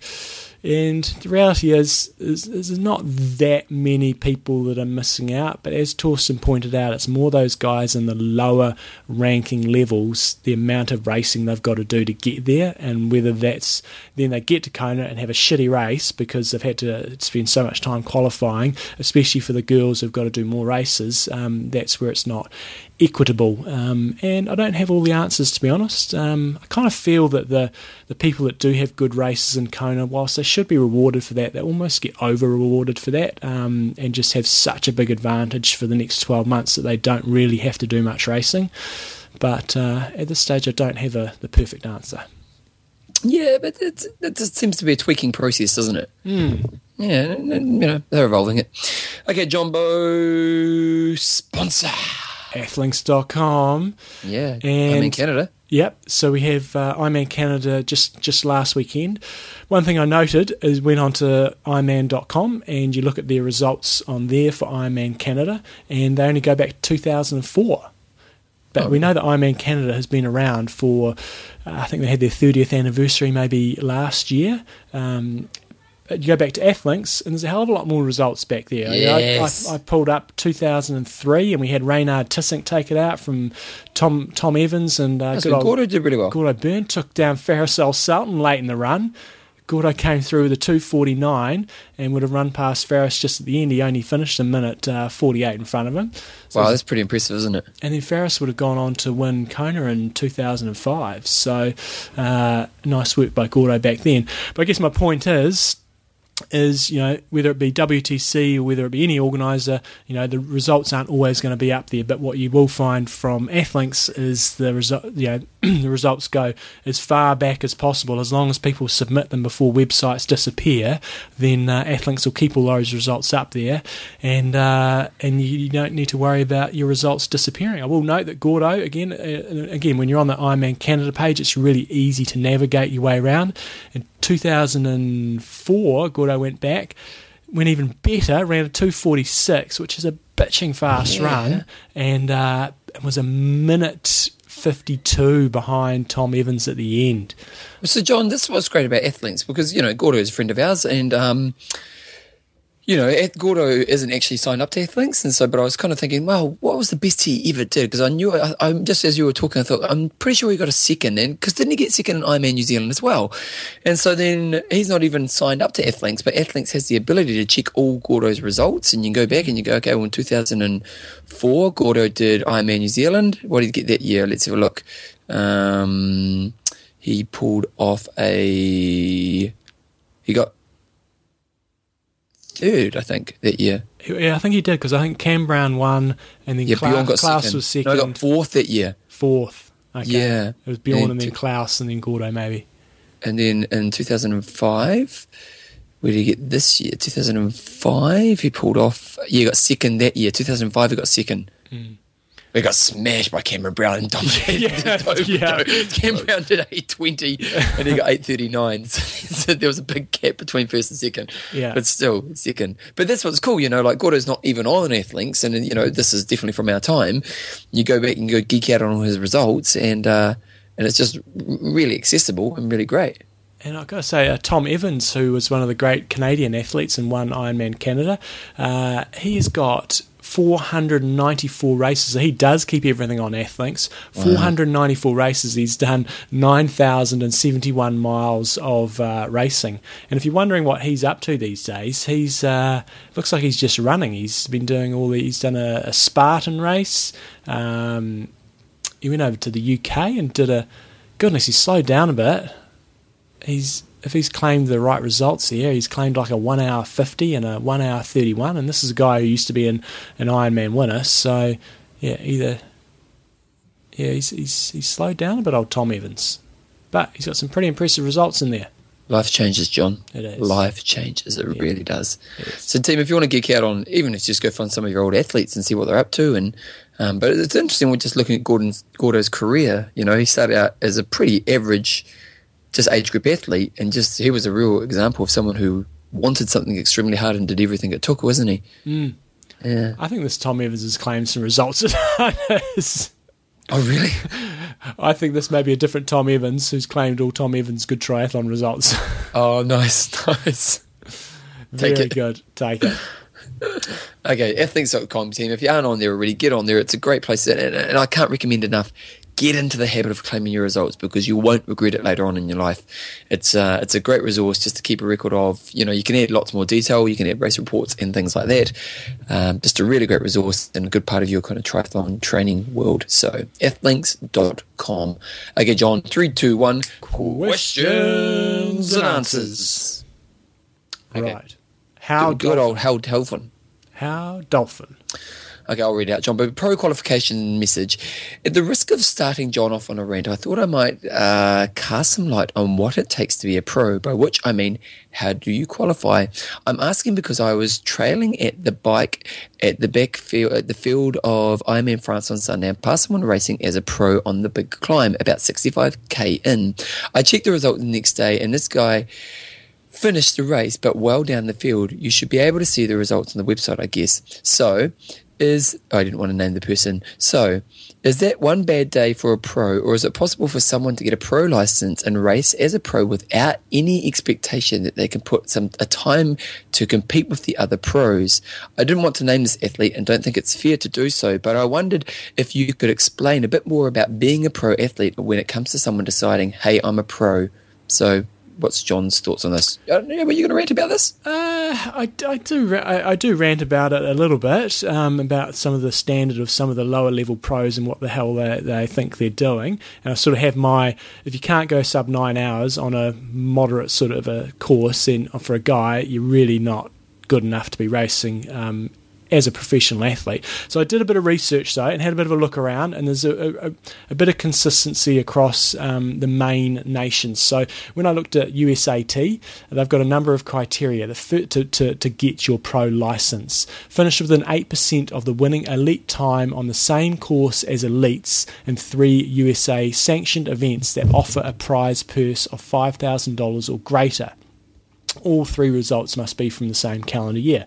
Criteria B finish in the top 10 and within 8% of the winner's time at the ITU Age Group Olympic Distance World Champs. So uh, that's you know top 10 at the ITU Worlds is uh, overall for age grouper. That's pretty challenging. Mm-hmm. Criteria C finish top 10 overall in the amateur field of uh, um, Ironman World Champions in Kona. So again, getting the top yeah. 10 age grouper over hard. there, that's pretty hard. Uh, finished top five overall and within 8% of the winner's time at a USA Triathlon Age Group Olympic Distance National Champs. So again, your top five age grouper in the country, and then the la- last couple of criteria: top five uh, at the collegiate nationals, or finish in the top three of an amateur field in an Olympic at, at an elite qualifying race. John, would you say that's too hard? Uh, it, it's it's quite challenging, and you, you have to Yeah, be pretty good. So. I would Like you think about someone like me, who you know, I, I raced a couple of races as a pro, which is a bit of a joke more than anything. But um, you know, if I if I'd stuck at it, I could have been a second tier, you know, maybe third tier pro who maybe could have made a, you know, you know, got survived um, at best. But you know, I could have got down to maybe the eight forties, and you know, like a Gordo if I was really gave my life away to the sport. Based on this, it would have been pretty hard for me to to get there. yeah, no, I think the only way you would get in would be within eight percent of a winning time at a at a race with over five thousand dollars of money. So you might be able to squeak in in that Yeah, way. I think. yeah. Um, but still, I, I think those are pretty fair standards, and I think if you meet any of them, so any anybody who's basically got a, an American pro license, I think they're legit enough uh, and, and they've earned it. Um, Yeah, well, just one before you move on. uh, When I was, I remember years ago, I was racing an, an Ironman race, and I was talking to a guy from America, and he he, he raced at a pro, but they basically, and I could be wrong about this, so maybe our American listeners let us know that um, he had to race pro because he had so many results. Oh, like he really? basically, yeah, yeah, like he was telling me that he was just his performance basically meant that because he was performing at this level, he had to he, he had to race as a pro card. Now this was 10, 12 years ago. So, you know, uh, if you are someone in America, can you let me know if that's true? Because it's an interesting thing as well, isn't it? Yeah, I wouldn't think it would be true any longer because you know we, we interviewed Dan Sabletsky, who you know finished he finished first age grouper this year, and I'm pretty sure he was second Yeah, or true. third or something the year before, and, and obviously wasn't forced to do it. So I'd be surprised, but I'd be interested to know if that did, rule did actually used to happen, and if it uh, and how, how well enforced it was. Mm. When I looked at in Australia, they had some other criteria. One was you have to finish top five in the Noosa Triathlon, and that's a big event, um, Yeah, all within top eight five is pretty percent.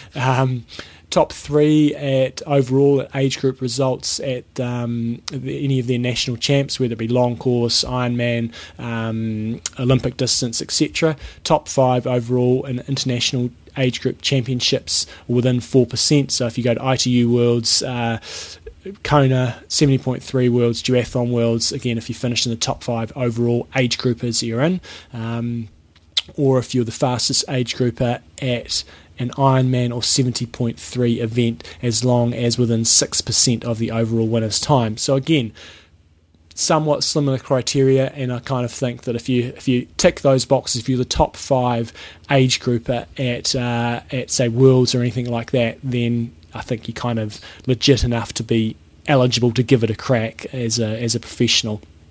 Um, And then in terms of the British uh, British side uh, was the last one that I looked at, and pr- pretty similar. Um, you've got it sort of says ideally be an age group athlete who's come within eight percent of the winner's time at a recognised long distance triathlon event such as an Ironman or a challenge event in the last eighteen months. So their their terms were not quite as uh, as rigid as the others. They're sort of just basically as long as you're within eight percent of the winner at a, a decent event, then you're probably good enough. So then it comes down to Ironman and Challenge, and they basically have the same rules. So it's nice to see some consistency. Although I will say that the Challenge rules looked remarkably like the Ironman rules. Um, Or like in copy paste, remarkably. remarkably like the Ironman rules, uh, and that basically specifies that uh, you just have to have a pro license from your country, Yep. and if your country does not uh, have a pro license, then you need to have a letter from them to stating that you're eligible to be a professional. And if they if, if, if that's not forthcoming, then you can submit your race results to Ironman, and they may have a similar sort of bunch of criteria. So, to me, it seems like I think the rules in place are actually seem pretty legit. But yet, when we look at results, you often see guys that are, you know, guys that are doing slower than 10 hours or 11 hours and stuff, and you're like, what the hell? Have they just had a bad day or are they really not up to the grade? And But, but I think most of the time you've got to assume it's bad day. yeah, most of the time, but some guys you see, you know, they're just they're not even. You see a lot of explosions on the run, but then you see some some of the times of the swims and the bikes, and you're like, really? So I think My it, grandmother could go faster than that. yeah, um, it's not an issue that I'm overly passionate about. At the end of the day, I don't think it takes away from any racing, and it's you know, so I don't get my knickers in too much of a twist. And uh, but Good yeah, to I see you wearing knickers, John. yeah, but I think that of these, the main countries, uh, that they have a pretty good system in place in terms of uh, making it a hard enough challenge to be a pro. So, good question. Thanks, Hal. Okay, um, Jumbo, that's pretty much this week's questions. So let's get into the last part of the show. So, Jumbo, the patrons, if you want to become a patron of IM Talk, and those who are, we love you very much. Um, you go to www.imtalk.me or that other website that John talks about, which is called uh, Am I late? right? Um, and you can um, become a patron of the show. And here are some of the people who have become patrons of the show. And John gave me Brian Fallon today, and I thought of Fallon, or I thought Jimmy Fallon, who's uh, one of the late night hosts. You know Jimmy Fallon, John? Mm-hmm. Yep, Jimmy Fallon. He's a very funny man. So I thought, well, why don't we call him Funny Guy Fallon? nice one. Adrian Fui Fui Moy, because we have a rugby league player who plays over in Australia um, who's called Fuifui Moimoi. And so That's a good name, Fui eh? Fui. I like that. James the Feeler Reed. Now that must have come from the Feelers. It does. So it's a, Yep. one of the New, New Zealand Zealand's band. best Rock band. bands. Yeah. And Michael Meat Muncher Egan. Back it up. I don't know. I don't know. That's an old one. I don't know where it came from, but it's a classic. Uh, Paula Green, uh, the Divine One, or Brilliant Brilliance. Some, she obviously had two ones. Maybe we gave her two nicknames at different times. Yeah, I think we must have done. So you can choose, Paula. You get you get the choice. Which one do you prefer, the Divine One or Blended, Blender Brilliance? It's got to be the divine one. Oh, okay. So I went Blender Brilliance. So this, we're chalk and cheese, you and I are. I tell you. Um, if you want to become a patron, once again, go to www.imtalk.me. It really makes a difference, and uh, yeah, so that'd be really great if you can do that. Sponsors, John. Athlinks.com, social networking for endurance athletes, Extreme Endurance, your lactic buffer, and our patrons. Okay, and John. just a couple of a few patrons. If you haven't got your name yet, um, we've got just a few more to get through. So they, they are coming. We're just sort of doing five a week. And those names that we read out at the start of the show are people that we've already given nicknames to. So it's the ones at the end of the show. We're just slowly working our way through. But we need more. We've got to get that new website, haven't we, Bevan? And we've got to find the funds from somewhere. And remember, you do go in the draw to go to Kona with us next year. Yeah, definitely. There's definitely some goodies that come along and, and you becoming a patron. So, uh, John, what's your goss?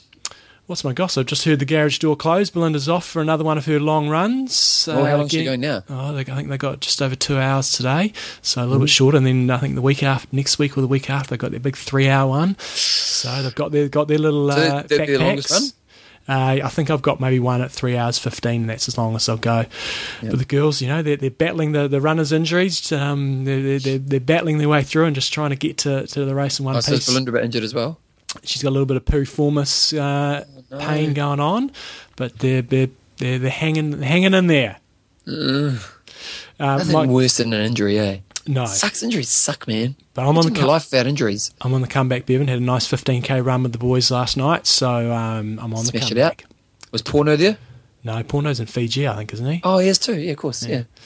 So no, uh, no, Goss. I'm just a bit sad that the Tour de France is over. I won't have any. It was kind of convenient because now I'll get back into my running, so it's timed nicely. I was spending a lot of time on the trainer uh, watching the Tour de France, which was which was great last week. Kind of feel sorry for Chris Froome having to have to deal with all the bloody doping accusations. It probably really takes a big, you know. I think that the, the energy that those guys in the Tour de France have to put out in terms of um, trying to quash any drug accusations, and, and I don't think any of us know whether he is or isn't on, on drugs, but dealing with that at the end of every bloody day, along with all the other media stuff they do, having just finished a ridiculously hard stage, you'd be up for hours and hours on end before you can actually get back and actually do any recovery. It's just, uh, it's a bloody insane event. Was it exciting this year? Uh, what the the day to day racing I found really really cool. Um, it kind of you felt that the the winner was a foregone conclusion after the first week, but you still had some fantastic racing each day. So it wasn't necessarily racing for the the GC, but you know it was a different winner and lots of different finishes. So it was um, it was a really good tour, I thought. Okay. And the last, I mean, we got. Uh, on the, the- second to last day, you know, it got pretty exciting um, in terms of uh, Quintana taking off and, and really taking it to them. So the guys never laid down in the Lance Armstrong area. You know, you often nobody could attack him, nobody could even get close. But these guys just kept trying and trying and trying. So it was um, it was good racing. Oh, good times. Who's going to win next year? For him again? Oh, you'd have to put um, odds on, but you know, the little uh, if the course was pretty similar, and if Quintana didn't have the bad luck that he had early in the race, you know, Froome gained a lot of time through good positioning in the peloton. Um, it could have been a slightly different story. It was only just over a minute. I'm reading this. Um, Belinda gave me a book for my birthday, um, which is a history of the Tour de France, and it goes through every year and uh, uh, from when it first started. Man, these guys these days, the distances they ride compared to what they rode in the early 1900s is they were doing like 5,000 kilometers with stages like two, maybe like three, four hundred kilometers long on single Yeah. speeds on over shitty roads. Is Well, just because I told you so earlier on this year, I'm pretty sure I've told you guys this, but I was doing modelling work with Phil from The Amazing Race, and he's made a documentary um, recently, which is follows because the first New Zealand to, to to do the Tour de France, I think, was around 1930, and I think. Just from what I remember, it's got the Bevan James Eyles guarantee here, obviously. But um, I think what, what I remember was that um, there was it was like a long lost relative of his, like this, like maybe a bloodline, and it was a relative. So he does this documentary where he tells the story of that year's race, and apparently it was quite a fascinating race, probably like most years. But while he's doing the documentary, he's doing the race himself on a bike from 1930. So he, he gets one of the bikes that they used, and he, he did one of those 400k days, and he said it took him 23 hours. And he said it screwed him. His back's been screwed for like a, six months since.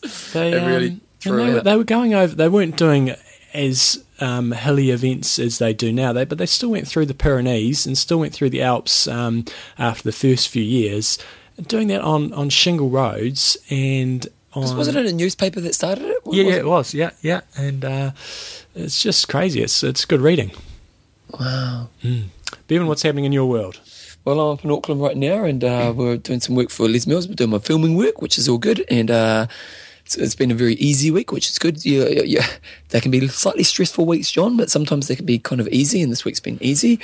Um, and I've got today off, Newsom, so I'm going to might go to movies. Oh God, I'm gutted because Mission Impossible is coming out this week, and uh, doesn't come out till Thursday, and I would have been cool to go see that. So I'll go see the movie today, and then I'm just really, John. Not how's much that else. running going? Oh, well, my calf's good. Because I was really worried coming up here this week because my calf blew. So I haven't been running at all because I just wanted to get through this week. But I'm thinking once I get back, I'll go for a few runs and then make.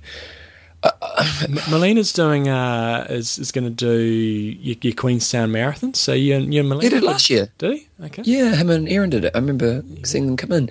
Um, or did Aaron do it? I'm pretty sure Melina did it. Aaron did it. I can't remember if Melina did.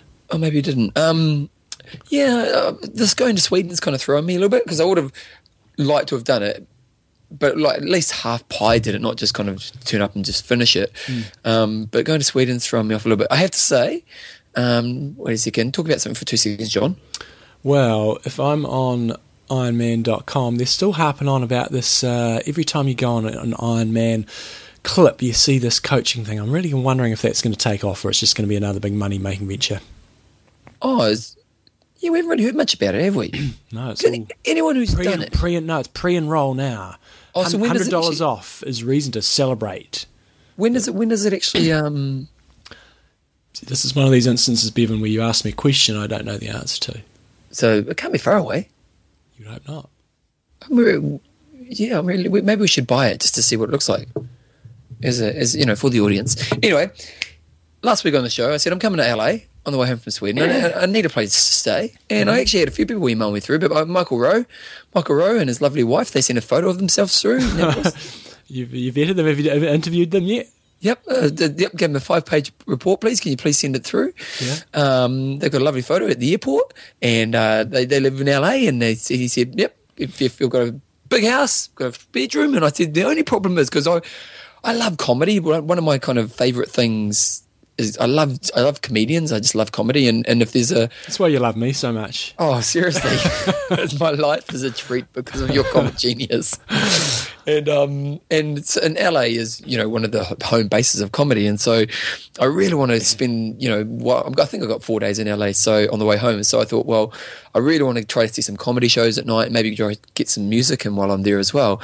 And so Michael he sent me a series today. Oh, you said you want somewhere to stay, and our place would be great, and it's central, and it's really cool, and and I was like, oh, I'd be really keen. But then I was like, I want to go out at night and I don't want to, you know, like I don't want to be intrusive into somebody's life. And so I went back and I said, oh, you know, if I go out at night with, not, not, you know, what if I came home late? Would that be a problem? And they're like, nah, come along.